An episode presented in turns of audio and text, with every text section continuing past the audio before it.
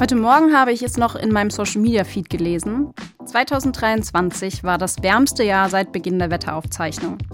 Die Erdatmosphäre war zweitausenddreiundzwanzig eins Komma achtundvierzig Grad Celsius wärmer als in der vorindustriellen Zeit.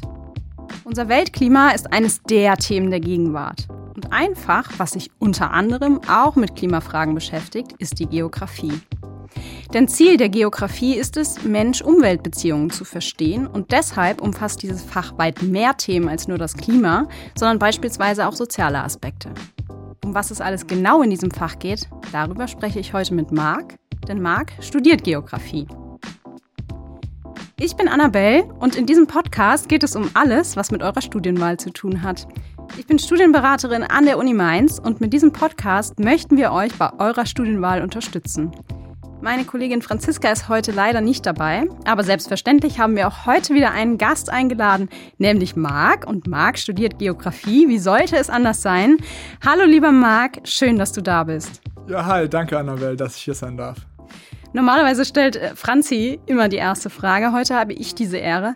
Also lieber Marc, erzähl doch mal, wie bist du denn bei deiner Studienwahl vorgegangen? Warum hast du dich damals für Geografie entschieden? Genau, dazu ist vielleicht wichtig zu sagen, also ich studiere tatsächlich Geografie mit Französisch im Master of Education. Mhm. Und von daher war das so früher erstmal die Option Lehramt, die ich dann jetzt letztlich eingeschlagen hatte. Aber ich hatte ganz lange auch wirklich als ernstzunehmende Option und eigentlich auch als ähm, präferierte Option Sportjournalismus. Mhm. Und dann tatsächlich einige Praktika in dem Bereich gemacht. Ich war zum Beispiel in München bei einer der größten Fußballredaktion hm, Deutschlands, cool. ähm, auch hier beim Z D F in Mainz, und hatte dann aber eben durch die vielen Kontakte und durch den Austausch, den ich dann vor Ort in den Redaktionen hatte, gesehen, dass Sportjournalismus ein Feld ist, das man nicht direkt mit einem Ausbildungsweg erreicht. Also wir hatten ja. da ähm, ganz viele Menschen mit unterschiedlichem Studienhintergrund, und dann ähm, war für mich sozusagen klar, okay, Sportjournalismus als Studiengang, der eh auch nur an einigen wenigen privaten Hochschulen vor allem angeboten wird, ist nicht zwingend der Weg, den ich gehen will. Und ich habe mich dann letztlich für das Planbare oder stärker Planbare entschieden, nämlich das Lehramt. Und jetzt lustig, jetzt kehrt sich das Ganze um.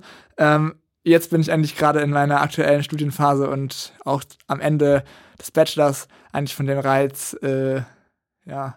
angetan, nicht zwingend das zu nehmen, was ich so die ganze Zeit als das Planbarste angesehen habe, nämlich Aha. das Lehramt, sondern ähm, eigentlich will ich jetzt oder werde ähm, in die Wissenschaft gehen und will da mein geografisches Interesse auch ausbauen und letztlich die Geografie als eines dieser beiden Fächer im Education-Studiengang ist dann entstanden, weil ich einfach schon in der Schule gemerkt habe, dass mhm. Geografie ein Fach ist, das immer aktuell ist mhm. und das immer erlaubt, auch das, was man in der Schule im Klassensaal ähm, gelernt hat, sozusagen in der Welt zu sehen. Also ich weiß, mhm. eine ähm, Erfahrung, die meine Schwester und ich ähm, einfach hatten, wir hatten eben beide Erdkunde-Leistungskurs und waren dann mit meiner Tante in ähm, Brasilien. Und Br- Brasilien, die großen Städte äh, Sao Paulo oder Rio de Janeiro sind ja Beispiele für eine sehr stark sozialräumlich polarisierte Stadt. Ja. So. Und da konnten wir so diese Modelle, die wir aus der Schule hatten, halt in der Wirklichkeit wiederfinden. Das war so eine Art Reality-Check, aber dann auch natürlich noch angereichert mit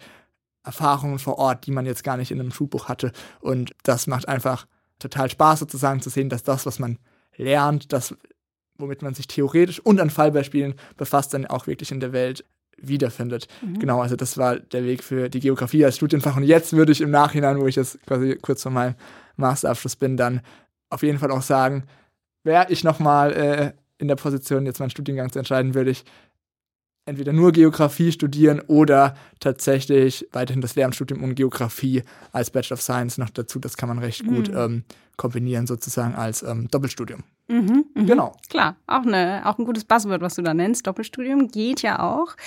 Okay, und was würdest du, du hast uns ja gerade schon so ein bisschen was erzählt, aber was, was ist es denn noch so, was dich an Geografie eigentlich so interessiert, also jetzt im Studium? Also zum einen ist die Geografie unglaublich breit, was ihr inhaltliches Spektrum angeht. Also mit das Wichtigste ist eben erstmal diese Unterscheidung zwischen physischer Geografie und Humangeografie. In beide Bereiche werden wir auch mit Beginn des Studiums eingeführt.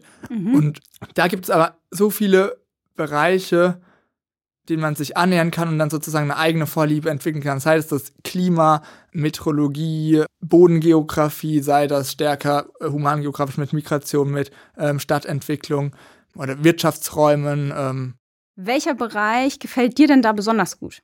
Auf jeden Fall die Humangeografie als große zweite Hälfte der Geografie neben der physischen Geografie. Und auch die ist natürlich wieder in unterschiedliche Bereiche gegliedert. Also wir haben Sozialgeografie, wir haben Kulturgeografie, wir haben Stadtgeografie, Wirtschaftsgeografie. Das sind so die vier wichtigsten Bereiche, politische Geografie noch zu nennen.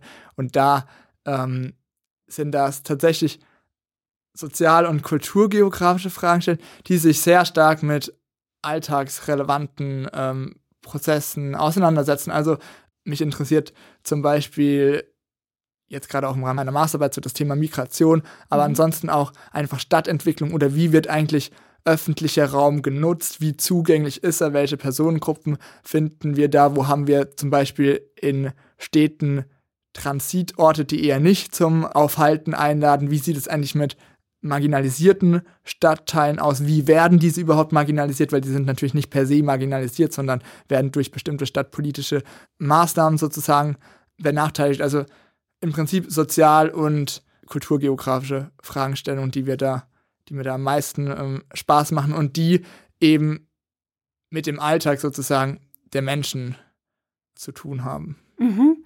Mm. Kannst du, du hast ja eben gerade schon mal ein paar Beispielfragen genannt, mit denen man sich so beschäftigt. Jetzt hast du ja unterschiedliche Seminare während deines Studiums belegt. Was waren so deine liebsten Seminare? Um welche Themen ging es da? Mit welchen Fragestellungen habt ihr euch da beschäftigt? Erzähl mir mal davon was. Also ich würde sagen, mein liebstes Seminar, wenn wir wirklich Seminare nehmen, die jetzt nicht Exkursionen sind, war ein Seminar zu Angsträumen in Mainz. Mhm. Und da kann man auch sehr stark sehen, wie man sich eben auf der humangeografischen Seite mit Raum befasst. Also zunächst mal, Raum ist die zentrale Kategorie der Geografie. Also wenn man jetzt die Geografie von anderen Fächern abgrenzen will, dann sagt man sozusagen, ja, Raum ist das Proprium der Geografie. Mhm. Aber Raum nicht verstanden immer in einem Container-Sinne, im Sinne von, das ist jetzt eine, eine abgrenzbare Einheit und mhm. da können wir alle ähm, Sachen drin benennen, sondern auch in einem abstrakteren Sinne. Und ich komme gleich auf die Angsträume zurück, aber was man daran sehr gut sieht, also die physische Geografie betrachtet zum Beispiel den Raum in, quasi als Container. Das heißt, sie nimmt sich eine Landschaft raus und versucht, diese zu beschreiben in ihrer Genese. Also welche tektonischen Prozesse mhm. waren am Wert, welche fluvialen Prozesse, also was wurde durch Flüsse, durch Gletscher, mhm. Gletscher und so weiter gesteuert und versucht, das eben zu beschreiben und das Zustandekommen ja, zu erklären. Genauso mhm. wie man dann eben zum Beispiel den ja, anthropogenen Eintrag in bestimmte Böden oder so untersuchen kann. Das ist dann aber quasi so Verständnis von Raum als Container.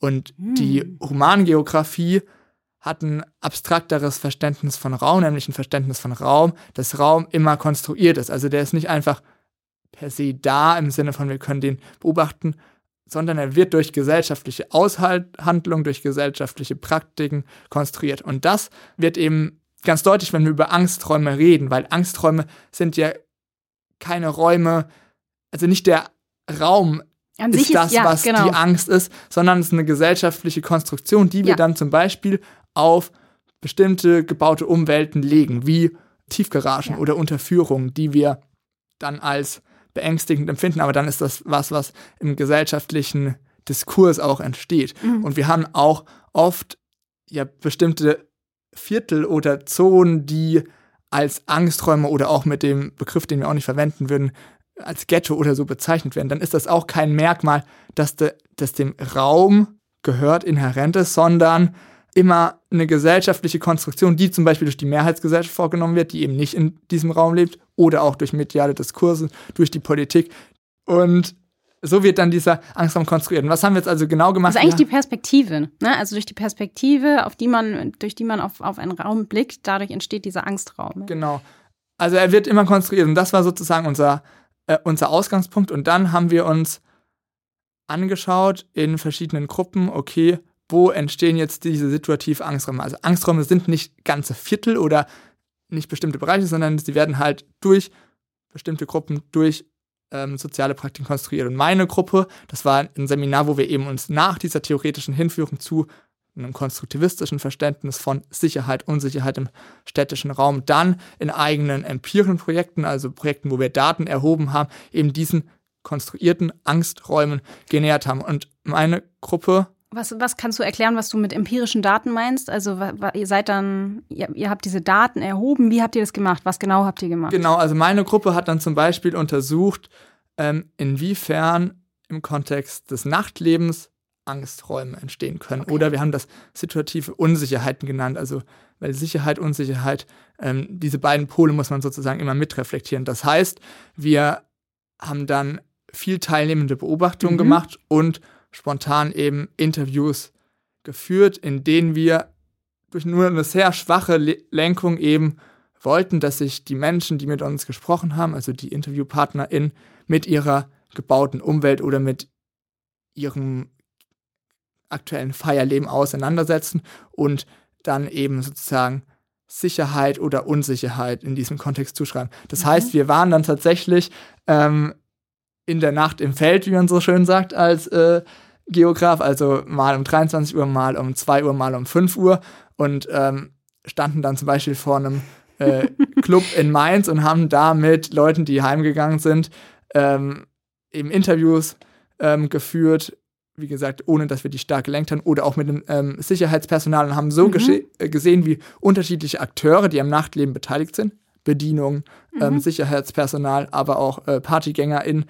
ja, dem Raum Bedeutung zuschreiben und vor allem fokussiert auf diese Bedeutung Sicherheit und Unsicherheit. Und so haben wir halt dann gesehen, dass Angsträume eigentlich auch gar nicht zwingend an bestimmte Orte gebunden sind. Also es gibt so ein paar urige Kneipen, die, weiß ich, aber auch so als Hera- Herausforderung des Partylebens äh, genannt wurden. Aber ansonsten ähm, hat man vor allem gesehen, dass es eigentlich Körper sind, die als beängstigend wahrgenommen werden mhm. und dann vor allem Körper, die eben als männlich gelesen werden oder ja, als aggressiv. Mhm. Und dann super spannend. Ein bisschen auch sozusagen natürlich dieses Geschlechterverhältnis entlang der binären Kategorien Mann, Frau wieder aufnehmen. Mhm. Und Unsicherheit im Stadtraum, zumindest das konnten wir sehen, orientiert sich oder ist noch sehr stark nach, diesen, ähm, nach dieser Binarität irgendwie organisiert. Im Sinne von Frauen sind potenziell ja eher mal die, die Angst haben. Also es gab dann einen Typ, der halt in der Bar gesagt hat, so als äh, Susi, die Mitstudentin von mir, dann gefragt hatte, so, ja, ähm, findest du irgendwann auch Unsicherheit, so hier, ja, da müsste man ja eher eine Frau fragen, so. Und das sind alles Sachen, die wir auch m- mitreflektieren, also, weil das sind gesellschaftliche mhm. Räume, die relevant sind, die konstruiert werden und in denen bestimmte Machtstrukturen zu finden sind, zum Beispiel ähm, Geschlechterverhältnisse, ja. Wie kann ich mir das vorstellen im Studium? Also man sitzt dann in so einem theoretischen Seminar, beschäftigt sich also erstmal mit den Theorien äh, dazu, jetzt in diesem Fall eben auch mit Angst, wie entsteht Angst et cetera. Und dann habt ihr tatsächlich selbst praktisch geforscht. Das bedeutet ja auch, ihr habt Interviews geführt und ihr habt eine Beobachtung gemacht. Ihr müsst die Daten ja auch irgendwie auswerten. Lernt man das also auch im Studium, sowohl qualitative Daten auszuwerten und zu erheben, als auch quantitative Daten auszuwerten und zu erheben? Macht ihr sowas auch? Genau, ähm, total wichtig. Also erstmal das, was ich jetzt alles gesagt hatte, das war ein Seminar, das ich letztes Semester belegt habe. Das heißt, es ist schon an fortgeschrittene ähm, Studierende adressiert. Und erstmal würde man sozusagen diese breite Themenlandschaft der physischen Geografie und der humanen Geografie in den Einführungsveranstaltungen kennenlernen. Und dann gibt es aber auch eine Vorlesung zum Beispiel zu Methoden der humanen Geografie, mhm. die dann genauso unterschiedliche Ansätze vorstellt. Zum Beispiel narrative Interviews, die wir geführt haben. Oder mhm. dass man mit den Menschen sozusagen rumläuft, damit die stärker sich mit ihrer Umwelt auseinandersetzen. Go-along-Interviews. Ähm, das wird da also alles beigebracht und dann im Seminar selbst überträgt man das sozusagen nochmal auf das Thema, in dem Fall Angstraum, und schaut genau, okay, und welche Methoden eignen sich da besonders und berücksichtigen natürlich auch, dass Forschung immer auch sensibel ist, gerade wenn wir über persönliche Erfahrungen wie Angst oder Sicherheit, Unsicherheit reden, da braucht es eben einen sehr reflektierten Zugang. Das heißt, man beschäftigt sich auch immer mit seiner eigenen Position. Das wären also Beispiele dann für qualitative Forschungsdaten. Gleichzeitig Leute, die sich jetzt denken, Alter, das ist ja ähm, super abstrakt so, die können auch äh, in der physischen Geografie eben genau dieses Seminar dann mit empirischen Erhebungen so zu machen. Die bauen dann... Was machen die dann? Ja, genau, die bauen zum Beispiel in Bäume, um anhand der ähm, Jahresringe ja. im Baum stand, mhm. sozusagen das Klima der Vergangenheit, das Paläoklima mhm. zu rekonstruieren, oder fahren an die Nordseeküste, ans Wattenmeer und äh, rekonstruieren da Landschaftsentwicklung zum Beispiel. Mhm. Vielleicht kannst du uns da noch mal ein bisschen mehr reinholen. Wir sind ja gerade, wir haben gerade schon einen richtigen Deep Dive gemacht. Ja, sorry. Also, so richtig intensiv ab, abgebogen. Deswegen, mh, es gibt ja noch ein paar andere, andere Bereiche in der Geografie. Ich glaube, es wurde richtig cool deutlich, was so dein Lieblingsbereich ist. Kannst du uns noch ein bisschen was erzählen zu den anderen Bereichen? Was man da eigentlich so macht und was man lernt, mit was man sich da auseinandersetzt, was ist da das Ziel? Kannst du dazu noch, auch noch was sagen? Genau, vielleicht einfach, und das nochmal so klar zu strukturieren, was für Bereiche wir im Geografiestudium haben. Wie in allen Studiengängen zunächst eben eine Einführung, die einen groben Einblick in die unterschiedlichen Themenbereiche gibt. Und mhm. da physische Geografie, Humangeografie. Humangeografie hatte ich jetzt schon Beispiel genannt, mhm. Sozialgeografie und Wirtschaftsgeografie gäbe es da. Und bei der physischen Geografie hätten wir dann die zwei großen Teilbereiche hier in Mainz zumindest, ähm, Klimageografie und Geomorphologie. Und das hat dann einführenden Charakter, also man nähert sich diesen großen Fragestellungen in den Bereichen an, hat aber immer auch in allen Übungen, die es ja parallel zu den Vorlesungen gibt, Geländetage. Also checkt sozusagen das, was man theoretisch oder im Vorlesungssaal gelernt hat, dann auch wirklich nochmal in der Praxis, reflektiert das und Sehr hat cool. da neue Eindrücke. Und nach diesen einführenden Kursen gibt es noch einen Bereich, der stärker angewandt ist, also die Kartografie, also alles, was sich oh, mit Karten ja. beschäftigt. Mhm. Kommen wir und auch gleich noch die zu. Die Geoinformatik, mhm. die einen weiteren Bereich darstellen würden. Und dann vor allem im Bachelor of Science im ähm, fünften und sechsten Semester kommt dann sozusagen die Spezialisierung, dass man dann auch wirklich auswählen kann, okay, will ich jetzt nochmal ein humangeografisches Seminar oder lieber ein physisch-geografisches mhm. Seminar? Und da kommen dann wirklich diese eigenen Projekte ähm, mit, wo man so ein ganzes Forschungsdesign entwickelt, also sozusagen von so einer theoretischen Überlegung, mhm. eine Fragestellung entwickelt und dann eben selbst ja. Daten erhebt und die auswertet und das natürlich dann auch alles in dem Seminar nochmal lernt.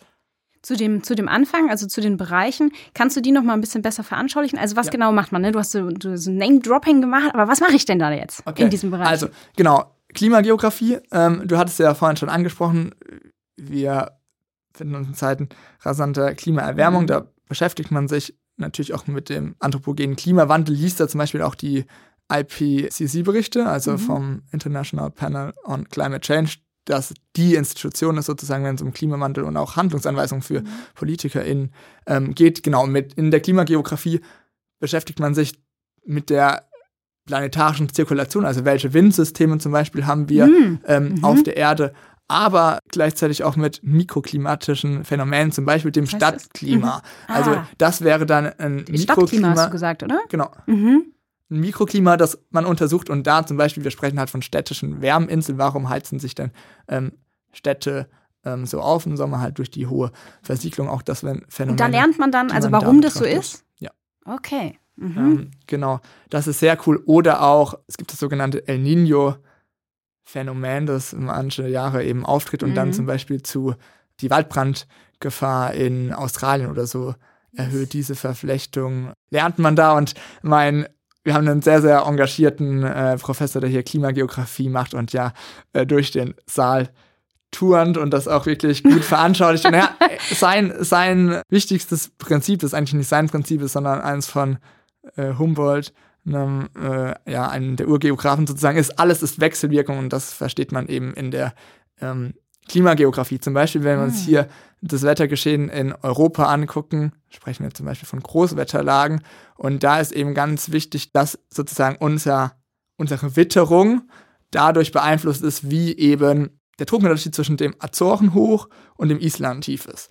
Und ähm, Genau, das bearbeitet man in der Klimageografie, mhm. in der Geomorphologie geht es dann um die Oberflächenform der Erde, also mhm. Geomorphologie beschäftigt sich eben mit äh, unterschiedlichen Landschaftsformen, also da schaut man ganz weit auch in die Erdgeschichte zurück, wie sind sozusagen die unterschiedlichen Gebirge entstanden, da gibt es unterschiedliche Gebirgsbildungsphasen, dann schaut man, und das ist in Mainz natürlich besonders relevant auch an, wie zum Beispiel der Oberrheingraben entstand, der eine ganz wichtige tektonische Struktur ist in Deutschland, während, nämlich während die Alpen herausgehoben wurden, hat sich der Oberrheingraben sozusagen ähm, eingesenkt. Ähm, genau mit diesen Prozessen beschäftigt man sich und kann dann, oder ich kann das eher nicht, weil das ist nicht so mein Gebiet ist, aber wenn man das richtig gut kann, dann weiß man auch eben durch diese Geländetage, wenn man dann jetzt hier, keine Ahnung, Rheinhessen durch die Weinbergen ja. Weinberge läuft und da mal am Wegrand guckt, welche Steine oder Sande da liegen, dann äh, kann man die sich anschauen und sagen, okay, ja, die wurden wahrscheinlich hier durch den Fluss in dem und dem Zeitalter abgelagert. Sehr nice. Das war genau die Frage, die ich gerade nämlich dazu im Kopf hatte. Also ob man dann anfängt, seine Umwelt anders wahrzunehmen. So total. Wie du es eben gerade beschrieben hast mit den Steinchen. Dann, dann weiß man, ah, das muss da und damit zusammenhängen. Also okay. Das würde ich sagen, Geografie ist kein Fach, das ähm, nur im Hörsaal stattfindet. Geografie ist ein mhm. Fach, das immer die Wahrnehmung der Welt verändert. Sei das ähm, dadurch, dass man jetzt eben physisch-geografische Strukturen, Gebirge, Ähm, Flüsse, keine Ahnung, ehemalig vereiste Landschaften erklären kann, sei das dadurch, dass man Städte unter einem ganz anderen Blickwinkel wahrnimmt, dass man jetzt auf einmal sieht, okay, Moment, hier findet doch Gentrifizierung statt, also die Aufwertung von ähm, Stadtvierteln, die die eigentlich ansässigen BewohnerInnen ähm, vertreibt, oder dass man ähm, zum Beispiel migrantische Ökonomien sieht, also sieht, okay, hier ist irgendwie eine Community von Migrierenden aus einer bestimmten Region, die Ähm, da sozusagen ihre Läden aus dem Herkunftsland aufbauen. All das sind sozusagen Sachen, die die Wahrnehmung wirklich auch verändern. Und deshalb finde ich das Fach so cool, weil es eben einfach auch transformativ für das eigene in der Weltleben ist. Hammer, ja. Richtig, richtig cool. Komme ich auch gleich nochmal drauf zurück. Fehlt uns jetzt noch ein Baustein? Ich glaube ja, ne? Also jetzt hatten wir die physische Geografie mhm. sozusagen am Anfang. Und dann haben wir ähm, im ersten oder zweiten Semester noch die Wirtschaftsgeografie. Da vielleicht, genau, also ähm, was Wirtschaftsgeografie, man kennt B W L, und das ist es natürlich ähm, nicht, oder V W L, da geht es auch um die räumliche Dimension von ähm, Wirtschaft. Das heißt, wo siedeln sich Unternehmen an? Wo haben wir zum Beispiel Wachstumsräume? Wo mhm. haben wir eher periphere Räume? Wo haben wir ähm, Dienstleistungsregionen? Wo haben wir altindustrialisierte mhm. Regionen? Also zum Beispiel im Ruhrgebiet oder ähm, im Saarland, und da schaut man dann aus einer relationalen Perspektive drauf. Relational heißt, man schaut sich die Verbindungen an, also zum Beispiel Wissensaustausch zwischen unterschiedlichen Unternehmen oder wie wirken bestimmte Forschungseinrichtungen, Institutionen, bestimmte politische Unterstützung auf so einen Raum ein, sodass sich Synergien, also so gemeinschaftliche Verbindung zwischen den Unternehmen herausbilden, zum Beispiel im Silicon Valley. Das ist ein klassisches Beispiel dafür, dass wir hier äh, eben einen Standort haben, der durch unterschiedliche Akteure sozusagen sich erst als Hightech ähm, Standort entwickeln konnte. Das macht man in der Wirtschaftsgeografie mhm. und in der Sozial- und Stadtgeografie, oder wo dann auch kulturgeografische Inhalte einfließen, geht es eben um aktuelle Stadtentwicklung. Gentrifizierung hatte ich zum Beispiel gerade schon angesprochen. Auch Riesenthema, du hattest am Anfang ja gesagt, eine der gegenwärtigen Krisen, die Klimakrise. Wir haben auch eigentlich als globales, strukturelles Problem soziale Ungleichheit, die im Zentrum eben der Sozialgeografie mhm. zum Beispiel steht, die man da auch mit unterschiedlichen Theorien versucht zu beleuchten. Und dann immer natürlich unterschiedliche regionale Schwerpunkte wählt. Nachhaltige Stadtentwicklung ist auch ein großes Thema. Also was sind zum Beispiel grüne Städte, Smart Cities? Das ist zum Beispiel, oder gerade Smart Cities kennt jeder oder jede bestimmt ein Beispiel. Das ist vor allem ein Begriff, der natürlich auch von den Städten selbst so nach vorne gebracht wird als Instrument des Stadtmarketings. Mhm. Und ähm, natürlich durchaus Fragen aufwirft, inwiefern wir tatsächlich so eine starke Steuerung unseres städtischen Alltagslebens durch Technologien haben wollen. Und all das sozusagen kritisch zu ähm, dekonstruieren, kritisch aufzudecken und nicht zwingend immer ähm, sozusagen dem planerischen Vorhaben zuzustimmen. Das macht man ähm, dann zum Beispiel, wenn man sich stadtgeografisch an der Uni Mainz eben mit diesen Phänomenen auseinandersetzt. Und ein letzter Punkt, der mir wirklich äh, auch ganz wichtig ist, wenn es zum Beispiel um Kulturgeografie geht, dann steckt da ja der Punkt Kultur drin. Und yeah. wirklich eine der zentralsten Erkenntnisse des Geografiestudiums ist, dass es nicht einfach Kulturen gibt, wie eine Kultur in Deutschland, eine Kultur in Frankreich und eine Kultur in Afrika, die le- leider ja noch viel zu oft behauptet wird, sondern Kultur ist immer etwas, das sozusagen durch so alltägliche Praktiken ausgehandelt wird und auch durch Bilder, durch Texte ständig sozusagen konstruiert wird. Das heißt, es gibt keine homogenen Nationalkulturen, sondern immer nur ja. äh, kulturelle Praktiken. Und das ähm, lernt man da. Also es gibt nämlich auch, die Geografie hat tatsächlich nämlich auch wirklich eine schlimme Geschichte leider. Mhm. Ähm, zum einen durch Verflechtungen mit Nationalsozialismus, aber zum anderen auch durch bestimmte Modelle oder besonders Karten. Es gab nämlich in den neunzehnhundertsechziger Jahren Geografen, die die Welt in sozusagen Kulturregionen mhm. äh, und, oder Kulturerdkreise eingeteilt haben. Da gibt es dann sowas wie Schwarzafrika. Und das wird eben alles sozusagen ähm, da ähm, ja, kritisch dekonstruiert. Mhm. Ihr forscht bestimmt interdisziplinär auch, oder? Also alles, was ich jetzt bisher gehört habe, äh, da dachte ich immer wieder, ah ja, so ein Fach wie die Kulturanthropologie, was ja ich studiert habe, das passt ja alles da gut zusammen. Das heißt, man beschäftigt sich wahrscheinlich auch mit interdisziplinären Theorien, oder? Absolut. Also die Geografie neben dieser Kategorie Raum, auf die sie eben fokussiert, das hatte ich ja, ja. schon gesagt, ist eigentlich ihr Charakteristikum, dass sie an der Schnittstelle zwischen Naturwissenschaften einerseits und Sozial- und Kulturwissenschaften andererseits positioniert ist. Ja. Und das eröffnet eben so super viele Themenbereiche, in der einfach jede und jeder dann irgendwie einen Platz für sich ähm, finden kann. Und einfach da, um ein paar Beispiele zu nennen, also die physische Geografie, gerade wenn wir über Meteorologie oder Klima reden, dann ist das auch immer sehr physikalisch, also ja. Verbindung mit der Physik, die Bodengeografie, basiert auf halt wichtigen chemischen Prozessen. Ich denke gerade an Tonminerale oder so, die mir ordentlich zu Strafen gemacht haben, als ich dafür die Klausur lernen musste. Und ähm, genau, zum Beispiel in Mainz gibt es auch äh, einen Forschungsbereich Geoarchäologie, der eben durch Bohrung zum Beispiel in dem Wattenmeer versucht, eben ähm, Rückschlüsse auf die Kultur ähm, der Vergangenheit dort zu ziehen, anhand dieser ähm, Sedimente oder so, die dann entsprechend aus dem Untergrund geholt werden. Und die Humangeografie hat total viele Schnittstellen mit der Ethnologie, Kulturanthropologie, besonders auch der Soziologie oder der Psychologie, wenn wir zum Beispiel an ähm, hm. imaginäre Geografien denken. Geografien sind ja nicht nur das, was sozusagen außerhalb unserer Köpfe stattfindet, sondern auch wir denken, haben immer bestimmte Bilder über Räume, ja. die sich bei uns verfestigen, und die kann man zum Beispiel durch Mental Maps, also wenn man die Leute einfach so ihre mentale Landkarte von einem bestimmten Raum, zum Beispiel Mainz, zeichnen lässt, ähm, erfassen. Also da gibt es zahlreiche interdisziplinäre Anschlussstellen, und das führt halt dazu, also ich muss sagen, ich kenne wirklich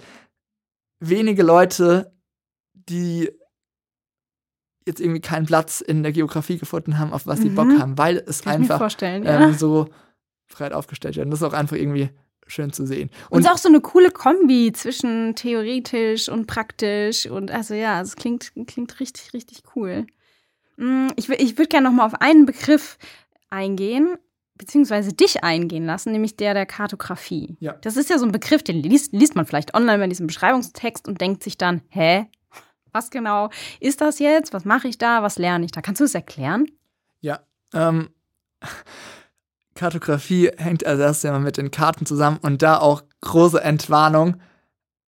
Im Geografiestudium beschäftigt man sich nicht die ganze Zeit mit Karten. Also Karten sind ja schon ein Medium, das der Geografie nahesteht, aber es ist nicht so, dass wir die ganze Zeit Karten lesen. Also es gibt ein Seminar, das sich explizit ähm, damit beschäftigt, und in der Kartografie lernt man dann tatsächlich, aber was sind Konventionen von einer Karte, also wie muss eine Karte zum Beispiel aufgebaut sein, dass sie eben sozusagen in Anführungszeichen die Gütekriterien erfüllt, also sie muss einen Maßstab haben ähm, und so weiter, sie muss eine Legende haben, dann, dann lernt man sozusagen die unterschiedlichen Möglichkeiten, wie man eine Legende machen kann oder wie man halt Punktsymbole und so weiter darstellen kann.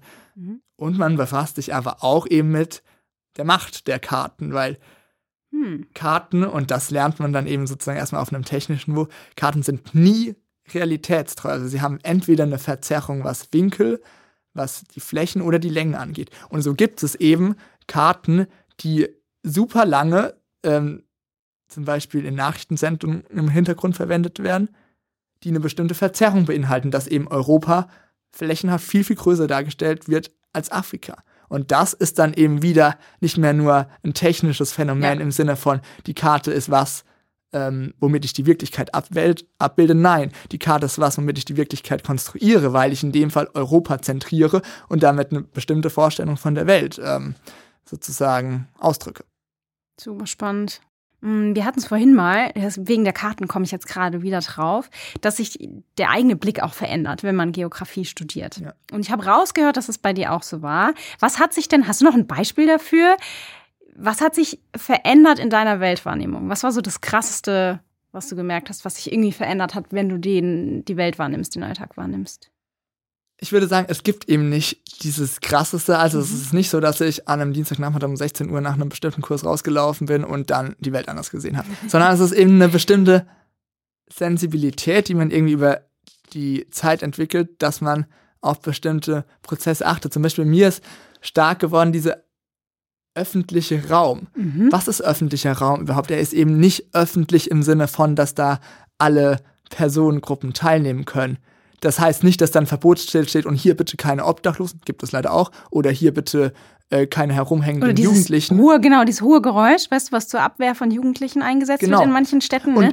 Super, dass du sagst, das ist genau sozusagen eine Softpower, die da wirkt und dann in einem öffentlichen Raum konstruiert, der eben doch nur bestimmten Personengruppen zugänglich ja. ist oder doch oder nur diese Bänke, zu bestimmten Nutzung einheit. Auf, genau. die man, ne, auf die man sich nicht legen kann, leider. Defensive Infrastruktur ja, heißt es genau. leider ein ganz ähm, schlimmer Begriff. Ja. Und da auch, und das will ich wirklich sagen, also wenn man Geografie studiert, dann beschäftigt man sich mit der Welt, mit der Gesellschaft und also insbesondere, wenn man dann in Mainz humangeografische Kurse hat, auch verlangt das, schon die Auseinandersetzung mit Machtstrukturen und dass man auch kritisch reflektiert, was eigentlich hier gerade abgeht. Ähm, das heißt, dass man schon auch bereit ist, gesellschaftskritisch zu denken. Und das ist, würde ich sagen, auch ein riesen äh, Ertrag, den ich aus dem Geografiestudium habe, dass mhm. ich oft einfach anfange, erstmal Fragen zu stellen. Okay, mhm. und warum ist das so? Welche Strukturen ähm, stecken dahinter? Welche Akteure steuern äh, jetzt diesen Raum oder lenken diesen Raum und dann ist es in dem Fall wichtiger, erstmal Fragen zu stellen, als direkt Antworten zu haben. Und das macht natürlich einfach neugierig mhm. und macht Bock auf die weitere Beschäftigung mit der Welt. Mhm. Und jetzt, um nochmal was ganz Konkretes zu nennen, sozusagen, wie verändert sich die Wahrnehmung der Welt? Also ich würde sagen, ein, eine Geografin, die Bock auf ihr Fach hat, sitzt nicht nur im Zug und starrt auf ihr Handy, sondern schaut auch raus, ähm, was da okay. abgeht, was für mhm. Landschaften sie sieht. Oder zum Beispiel im Zug sieht man eben ganz oft ähm, sogenannte Rückseitenfassaden, die zum Beispiel dann ähm, halt oft Industrieanlagen haben oder vielleicht irgendwelche mhm. Müllkippen oder aber auch Ort sozusagen von künstlerischem Ausdruck in der Stadt sind in Form von Graffiti oder so. Mhm. All dafür wird man ähm, sozusagen geschärft dann. Also es ist kein radikaler Umbruch, sondern einfach ein Erkenntnisprozess, ein Neugierprozess, ein mehr Fragen an die Welt stellen, als die Welt beantworten können. Mhm. Ähm, genau, wir wollen sie halt erstmal verstehen lernen. Dazu müssen wir irgendwie dann scharf ähm, fragen. Mhm. Okay, cool. Exkursionen war ja auch sowas, das hatten wir jetzt ein paar Mal so kurz. Man macht das häufiger, das weiß ich. Was hast du denn so für Exkursionen gemacht oder was war die liebste Exkursion für dich? Genau, also man hat, und das ist, finde ich, wirklich sehr cool hier in Mainz eben, auch in diesen Einführungskursen, die vier, die ich gerade erwähnt hatte, also Klimageografie, Geomorphologie, Sozialgeografie und Wirtschaftsgeografie, hat man immer Geländetage in den Übungen, die man dann im ähm, Nahraum verbringt. Wir waren dann zum Beispiel mit der Geomorphologie ein bisschen rein abwärts und haben uns da eben genau diese ähm, Sedimentablagerung ähm, angeguckt mhm. oder waren mit der Sozialstadtgeografie im Zollhafen, also das ist ein neues Quartier eben direkt am Rhein, das so für neoliberale Stadtentwicklung steht und Waterfront Development, also die Stadt vom Ufer her sozusagen einladend zu machen. Das sind so kleinere Sachen, die man sich dann anschaut und dann hat man, und das ist wirklich äh, das Kernstück des Geografiestudiums und ich habe die Exkursion gerade auch erst äh, letztes Semester gemacht. Also eine große Exkursion, die oft dann auch nach ähm, Außereuropa führt. Mhm. Und wo ging's hin? Tansania. Mhm. Das war sau cool. Ähm, also das war, das war auf jeden Fall auch echt eine transformative Erfahrung, wenn wir damit wieder ähm, sprechen wollen, weil man bereitet sich dann natürlich in einem Seminar semesterbegleitend darauf vor. Und geht dann eben für zwei Wochen mit ähm, ProfessorInnen dahin. Und bei uns ist halt auf jeden Fall das Coole gewesen, dass die beiden Dozierenden, die dabei waren, schon lange in Tansania geforscht haben mhm. und dadurch eben ganz wichtige Kontakte hatten, sodass wir Einblicke hatten, die man nie, also wirklich nie als TouristInnen, die da plumpt, äh, Luftballon hinfliegt, sozusagen haben kann. Wir waren im ländlichen Raum und konnten da tatsächlich mit äh, KleinbäuerInnen reden, die äh, an so einem Bewässerungsprojekt von der Weltbank teilnehmen. Wir haben uns viel mit Naturschutz beschäftigt, mhm. der da ganz anders verstanden wird als hier, weil es dann natürlich sozusagen um Ökosysteme geht oder um Nationalparks geht, die zum Beispiel direkt an landwirtschaftliche Nutzflächen grenzen, und dann kann man nicht einfach jetzt da per se mal den menschlichen Einfluss rausschaffen, sondern es sind immer eben Aushandlungskonflikte. Damit haben wir uns beschäftigt. Oder wir hatten dann in Dar es Salaam, das ist der größten Stadt in Tansania, ähm, die hatten eine große oder viele Menschen aus der indischen Diaspora dann, auch da, dann waren wir in so einem Club, wo sich diese Menschen eben versammeln, auch nur, weil Julia Werner, unsere Professorin, dann dahin Kontakte hatte. Oder wir haben ähm, wow. zu ja, der räumlichen Gliederung, stadträumlichen Gliederung dann von Dar es Salaam auch was gelernt über ähm, Forschende, die an der Dar es Salaam University forschen, oder eben auch Menschen ähm, vor Ort. Das heißt, es hat einfach nochmal zu einer sehr starken Auseinandersetzung mit der Umwelt und Ähm, zu einer sehr starken Auseinandersetzung mit den Menschen vor Ort geführt, die einfach schwer zu beschreiben sind. Also das wird ein Leben lang ähm, auf jeden Fall in Erinnerung bleiben und war wow. definitiv ähm, Highlight des Studiums, ja. Cool, sehr cool. Gab es da dann eine, eine Forschungsfrage, eine konkrete, mit der, der ihr dann dahin gefahren seid, oder irgendein konkretes Ziel bei Tansania? Ähm, g- guter Punkt. Wir hatten tatsächlich keine übergreifende Frage, aber mhm. wir hatten so drei Begriffspaare, vermeintliche Gegensätze, die uns geleitet haben und die auch viel eben dann darüber aussagen, was eine geografische Betrachtung ausmacht. Aha. Wir haben zum einen das Verhältnis Stadt-Land, mhm. waren natürlich in ländlichen Räumen und ähm, in städtischen Räumen, wobei es natürlich auch immer sozusagen Migrationsbewegungen dazwischen gibt, und gerade im globalen Süden haben wir ja ein Wachstum der Städte zum Teil zu sogenannten Megacities, wo eben viele Menschen vom Land dann aufgrund von Perspektivlosigkeit oder geglaubter bessere Aussichten dann in Städte flüchten. Wir haben das Verhältnis ähm, Natur-Kultur reflektiert, dass man eben auch nicht so scharf trennen kann. Ich hatte das ähm, gerade gesagt, also das, was wir so gerne als Naturschutzgebiete sehen wollen, das ist schon lange eben mit menschlichen Aktivitäten durchzogen, und das sind Lebensgrundlagen,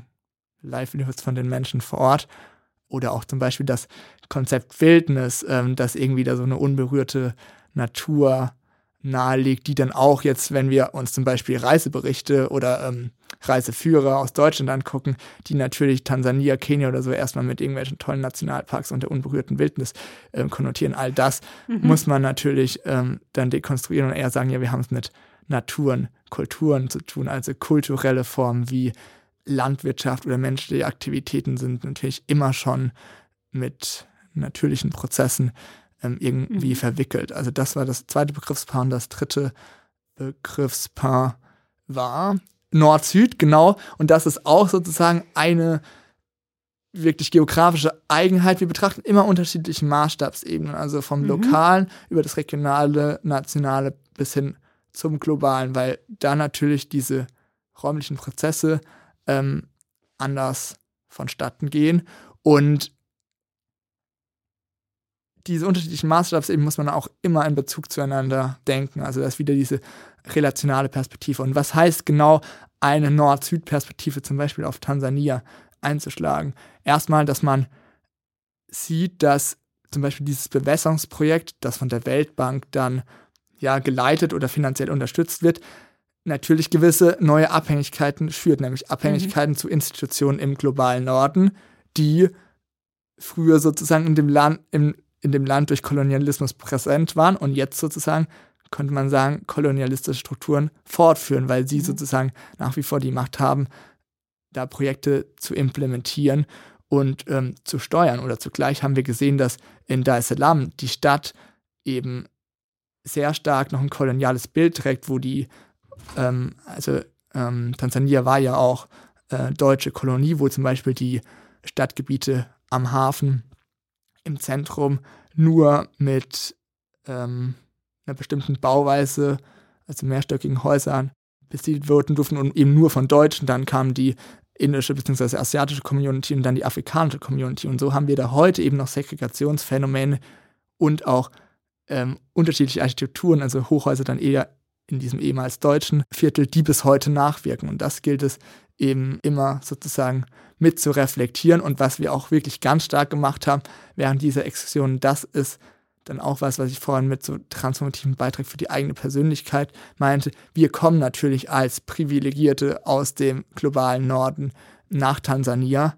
Das heißt, es gibt eine bestimmte Rollenerwartung an uns, aber wir müssen uns auch mit unseren eigenen Privilegien auseinandersetzen und zum Beispiel extrem vorsichtig sein, dass wir nicht irgendwelche Konzepte, die wir glauben, hier ähm, in Deutschland zu wissen, oder auch Konzepte, wie wir glauben, dass Stadtentwicklung beschrieben werden kann, einfach sozusagen auf ähm, die Situation im globalen Süden übertragen, sondern wirklich ähm, lokale AkteurInnen sprechen lassen, mhm. das genau in der Exkursion äh, geschehen, weil eine postkoloniale Perspektive, also die eben diese kolonialistischen Strukturen kritisch beachtet, auch beinhaltet, zu schauen, okay, wer hat eigentlich die Stimme, wer hat die Macht zu sprechen, und das waren in der Exkursion eben nicht Julia Werner und ihre Kollegin als ähm, Begleitung, sondern die Menschen vor Ort, und das war einfach sehr, sehr cool zu sehen. Mhm, ja, richtig interessantes Beispiel, was du da mitgebracht hast, sehr cool. Ich glaube, es wurde innerhalb unseres Gesprächs sehr deutlich, was ja auch dein Schwerpunkt ist. Dazu nochmal eine Frage. Hm, habe ich das richtig verstanden, dass man innerhalb seines Studiums dann irgendwann einen Schwerpunkt setzt? Ähm, genau, also das erfolgt jetzt nicht so formell im Sinne von, dass ich gesagt habe, so und bumm, ich äh, bin jetzt Sozialgeograf oder mache jetzt nur noch sozialgeografische mhm. Kurse. Aber man kann, ähm, nachdem man diese Einführungskurse hat, dann Kartografie, Geoinformatik, können wir auch noch gleich mm, darauf zu sprechen kommen, was, oder ja. die Methodenkurse, dass man dann im fünften und sechsten Semester eben Wahlpflichtkurse hat. Da mhm. kann man aus verschiedenen Bereichen ähm, wählen und dann zum Beispiel jetzt so ein Angstraumseminar machen wie ich oder sich mit urbanen Brachen in Berlin beschäftigen oder auf der physisch-geografischen Seite ähm, zum Beispiel auch hier mit dem Lennebergwald und da den äh, Veränderungen im Zuge des Klimawandels oder eben die besagten Prozesse an der Nordseeküste, also das mhm. kann man wählen. Und das heißt, ja, ist auf jeden Fall Profilbildung möglich, eben auf Basis von diesem ganzheitlichen Blick aus physisch- und ähm, humangeografischer ähm, Seite, den man in den äh, ersten zwei Semestern mhm. kennengelernt hat. Okay, jetzt kam ja noch dieses Stichwort Geoinformatik. Müssen wir natürlich auch drüber sprechen. Was ist Geoinformatik und was lernt ihr da? Also erstmal, das ist ein super relevanter Bereich, den wir sozusagen schon ganz oft im Alltag finden und der deshalb auch, ähm, was Berufsperspektiven angeht, wirklich ein, ja, ein großes Potenzial hat für mhm. ähm, studierte GeografInnen. Ähm, Geoinformatik verbindet Geografie und Informatik und da geht es vor allem um sogenannte geografische Informationssysteme, also alles, wo wir mit Geodaten arbeiten. Was ist das konkret? Ein geografisches Informationssystem ist zum Beispiel Google Maps, mhm. ähm, das wir alle nutzen, und wir arbeiten da mit Q G I S. Es ist ein für alle kostenlos zugänglich, glaube ich, ja, zugängliches System, in dem wir dann eigene Karten, Geländemodelle oder so zum Beispiel erstellen. Ich mache mal ein Beispiel, was ich machen musste im Rahmen meiner, ähm, meines G I S-Kurses, also G I S für geografische Informationssysteme. Ähm, wir hatten tatsächlich Karten aus dem neunzehnten Jahrhundert und keine Ahnung, bis zweitausendacht jetzt einfach geschätzt, die ähm, die Gletscherflächen auf der Zugspitze dargestellt haben. Also das waren ursprünglich eigentlich drei Ähm, Gletscher, und diese Karten haben wir sozusagen digitalisiert und dann haben wir den Gletscherrückgang auf der Zugspitze modelliert. Also dann konnte man sehen, wie Aha. sozusagen die Gletscherfläche abgenommen hat, und haben das noch in so ein ähm, Geländemodell, also ein drei D-Modell ähm, und das lernt man dann auch, überführt. Wie man selber ja, ja diese Modelle dann, was man dem ja. P C sagen muss, damit er dieses Modell baut quasi. Also ich hatte da quasi ähm, mein Kurs bestand daraus, da hat der ähm, Dozent quasi Videos aufgenommen, wo er sozusagen selbst immer in dem Programm war und dann die unterschiedlichen Schritte gezeigt hat. Man konnte die dann an so einem Beispielprojekt quasi nachklicken und dann muss man eben selbst ein, ähm, ein Projekt machen, hier ist im Fall der Zugspitze. Und das ist, gerade wenn man manchmal nicht mehr weiß, wie mache ich das jetzt rückgängig oder was habe ich denn jetzt hier gemacht,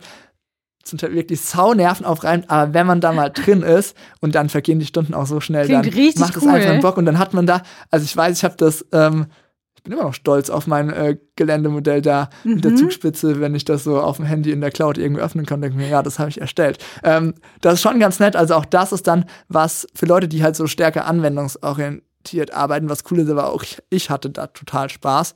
Und da vielleicht noch eine Ergänzung zu Michael Bruse, der unser Professor hier in der Geoinformatik ist, der hat tatsächlich ein eigenes Modell entwickelt zur Modellierung von städtischem Klima. Also wo man dann gut sieht, okay, welche Flächen absorbieren das total viel Wärme, wo ist es richtig heiß. Mhm. Und eine Freundin zum Beispiel hatte, ähm, die den Bachelor of Science studiert, in dem Kurs als Aufgabe hier den Campus der ähm, Uni uh. zu nehmen und genau mit diesem System zu arbeiten und zu schauen, okay, in welchen Räumen ist es denn Potenzial, die sozusagen dem Klimawandel angepasster zu gestalten, sodass wir da eben mehr Frischluft oder ähm, kühlere Flächen haben.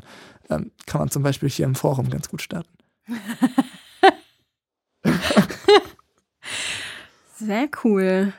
Gab es irgendwas im Studium, was dich überrascht hat eigentlich? Irgendwas, mit was du nicht gerechnet hast? Was hat mich überrascht? Also es ist natürlich ganz anders als der ähm, Schulgeografieunterricht.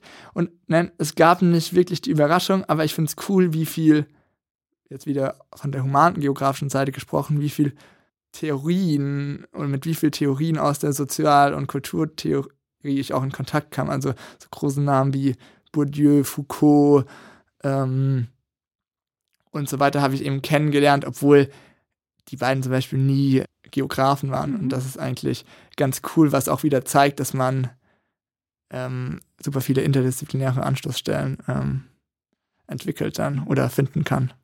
Und mh, was würdest du denn sagen, für wen eignet sich äh, ein Studium der Geografie? Wer sollte das Fach studieren? Ähm, konsequenterweise müsste ich jetzt sagen, Leute, die, äh, wenn sie Zug fahren, aus dem Fenster gucken. Ähm, ja, genau. Aber nein, äh, so, so, ist es nat- so ist es natürlich nicht gemeint. Aber ähm, ja, man einfach ein Interesse hat an der Welt, die uns ständig umgibt. Also eine gewisse Aufmerksamkeit für das, was uns im Alltäglichen räumlich sozusagen umgibt, mhm. aber auch wenn man Interesse an den globalen Herausforderungen hat, mhm. weil genau die bearbeitet die Geografie. Wir haben soziale Ungleichheit angesprochen, wir hatten mhm. die Klimakrise angesprochen, Biodiversitätskrise, Globalisierung, auch immer ein äh, geografisches Phänomen. Also wenn man darauf einfach Antworten finden will, dann ist die Geografie der richtige Studiengang und auch mhm. wieder Antworten finden, so verstanden. Man wird diese Prozesse natürlich nie vollumfänglich verstehen können, aber man nähert sich ihnen an und man versteht gibt halt immer kleine besser, Spotlights woher. drauf. Mhm, ja. Und eigentlich ist unsere Geografie wirklich ganz einfach zu beschreiben, ist der Anspruch, die Welt zu verstehen. Und das ist natürlich ein immenser Anspruch und man wird die Welt nicht verstanden haben im Studium, aber man wird halt dadurch immer neugieriger, mehr Teile von der Welt zu verstehen. Mhm. Ja, und das, das Besondere ist ja auch diese Kombination aus, du hast es eben schon so umschrieben, aus Sozialwissenschaft und Naturwissenschaft.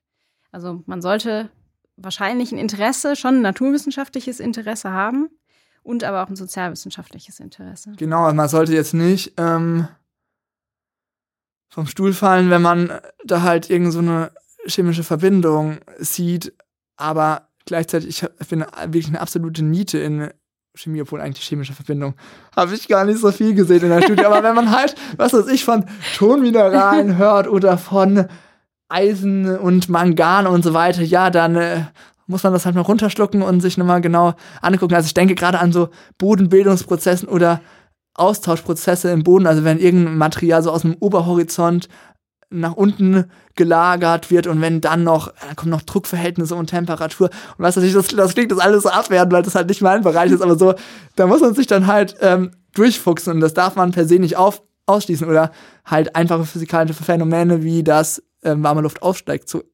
das muss man irgendwann halt schon verinnerlichen, sonst braucht man die Klimageografie mhm. ähm, nicht erklären und gleichzeitig muss man auf humangeografischer Seite so Sachen wie, wenn wir über Ähm, ja, Raum als Konstrukt, Kultur als Konstrukt reden, dann das nicht als irgendwie Gelaber abtun, was ich leider manchmal höre, sondern schon als erkenntnistheoretisch irgendwie wichtig. Ja. Okay. Jetzt nähern wir uns so langsam dem Ende. Ich habe noch das Thema Masterarbeit im Kopf. Sollen wir darüber noch sprechen? Ähm, ja, können wir machen, wenn du magst. Okay, weil, wenn ich es richtig in Erinnerung habe, stehst du ja kurz bevor deiner Masterarbeit oder bist schon im Prozess. Ja, im Prozess. Nächst, okay, dann was ist denn dein Thema? Ähm, Bei mir geht es um die Migrationsregime an der E U-Außengrenze aus einer sozialgeografischen Perspektive. Okay, ähm, wow. Schlüsseln wir auf. Also ich konzentriere mich sozusagen auf den westlichen äh, Mittelmeerraum, da wo die Straße von Gibraltar ist, was eben eine ja, klassische ähm, Migrations- klassischen Anführungszeichen Migrationsroute ist, die eben genutzt wird, ja. die aber zunehmend im Zuge der E U-Grenzpolitik eben gesichert wird, im Sinne von, dass Marokko als ähm, ja, Drittstaat sozusagen in Abkommen mit, die E U, mit der E U reingezogen wird, um sozusagen Geflüchtete zur- zurückzuhalten oder dass eben ähm, Frontex-Boote oder so Geflüchtete vom ähm, Meer wieder zurückbringen und sozusagen ähm, den Grenzübertritt nach ähm, Europa ähm, behindern oder verhindern. Und da schaue ich mir diese Borderscape an, also diese mhm. Grenzlandschaft und wie da Geflüchtete, Migrierende sozusagen manchmal mobilisiert werden, also weiterreisen zu können, und manchmal immobilisiert werden, also festgesetzt werden. Und was sagt das jetzt ähm, über die Geografie?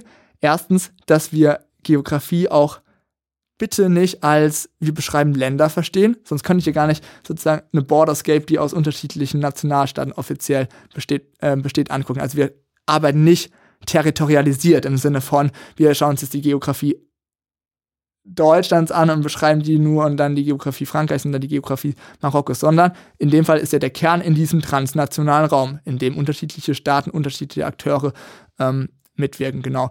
Ähm, das ist ein ähm, wichtiger Punkt, und sozusagen der zweite wichtige Punkt wird auch da wieder sein, eben ähm, die Politiken, die Diskurse der E U dann kritisch zu rekonstruieren und das mit der Stimme von Angehörigen von N G Os oder von Migrierenden mhm. ähm, zu konfrontieren sozusagen und das eben durch Teilnahme vor Ort, durch Feldforschung vor Ort zu machen. Das ist natürlich ein super sensibles äh, Feld, wo mich meine Betreuerin auch äh, wirklich sehr scharf darauf vorbereitet, dass das ähm, ethisch ja, ja. sehr herausfordernd ist und eben auch in der Methodik viele Vorüberlegungen verlangt, mhm. also welche Form von Interview kann ich mit wem äh, da überhaupt äh, führen. Genau, da habe ich ähm, mhm. zum Glück hier von der Uni Mainz so ein quasi kleines Masterarbeitsstipendium bekommen, damit ich die Mittel habe, das auch zu machen. Ähm, ja, das ist sozusagen mein ähm, Projekt, und was eigentlich ganz gut zeigt, um, weil ich eben auch die Schulgeografie angesprochen hatte, hier steht es sozusagen ja das westliche Mittelmeer, also ja ein ständig ausgehandelter transnationaler Raum irgendwie im Zentrum. Geografie ist bitte nicht äh, Stadt-Land-Fluss-Geografie.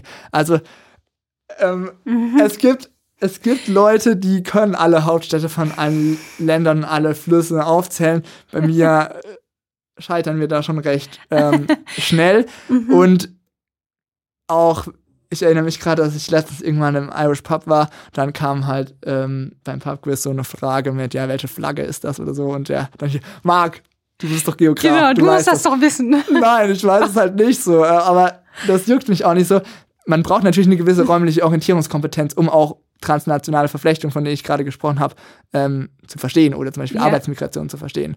Ähm, aber das ist äh, Man muss kein jeden Fokus, Fluss wissen. Äh, das, genau, das ist kein Fokus des Studiums. Sonst geht es auch nicht um ähm, Länder in, in ihren unterschiedlichen Schichten zu beschreiben, im Sinne von Wirtschaft, Vegetation, ähm, Siedlungsformen, weil das war sozusagen die Länderkunde, die gab es früher auch, ähm, aber von der hat man sich eben klar verabschiedet und ist jetzt stärker theoriegeleitet, versucht stärker zu erklären und eben nicht in diesen so geschlossenen Modellen zu denken. Mhm. Okay. Hm. Ja, dann würde ich dir gerne noch unsere Frage stellen, die wir immer am Schluss stellen. Hast du schon irgendwelche beruflichen Vorstellungen für dich, wie es weitergehen soll nach deiner Masterarbeit? Und weißt du dann, darüber hinaus, weißt du vielleicht noch, was andere Leute für Ideen haben, was man so mit dem Studium machen kann. Aber erstmal zu dir. Hast du Pläne für dich? Ja, ähm, also ich würde eigentlich gerne promovieren, das heißt eine Doktorarbeit schreiben, mhm. die sich dann auch in dem breiten Feld der Humangeografie irgendwo ansiedelt. Mhm. Und das auch, by the way, ich hatte es ja am Anfang angesprochen, ne? Also ich habe die planbare Option irgendwie genommen, um jetzt vom Plan abzuweichen. Äh, Das ist halt auch cool, weil... Das Dass Studium, das geht, ne? Ist ja, ja eigentlich auch nochmal eine wichtige Info. So, man kann das machen. Und weil das Studium auch einfach irgendwie super viele ähm, Überraschungen bereithält. Und das ist ja eigentlich Also, dass ich mich jetzt, wo ich eigentlich, ich habe total Spaß in der Schule, jedes Praktikum hat mega gebockt. Ähm, ich mag absolut auch so diese Vermittlungspraxis und Schülerinnen im Lernprozess zu begleiten. Ähm, und aber, dass ich von dieser Leidenschaft, die ich auch immer noch spüre, abweiche sozusagen und jetzt eigentlich promovieren will, das ist auch der Geografie hier in Mainz sozusagen dann zu danken, weil die eben mein Interesse an der Welt nochmal geschärft hat und mich, und mhm. mich mit äh, spezifischen Umständen dann auch irgendwie konfrontiert hat, sodass ich Sachen nochmal genauer untersuchen will und jetzt irgendwie gerade diese ähm, ja, einfach so tief Lust habe, nochmal irgendwo intensiv drei bis fünf Jahre dran zu arbeiten. Mal schauen, wie lange es dann wird, ne, Annabelle? Ja. Ähm, und, äh, well, was wollte ich jetzt noch sagen?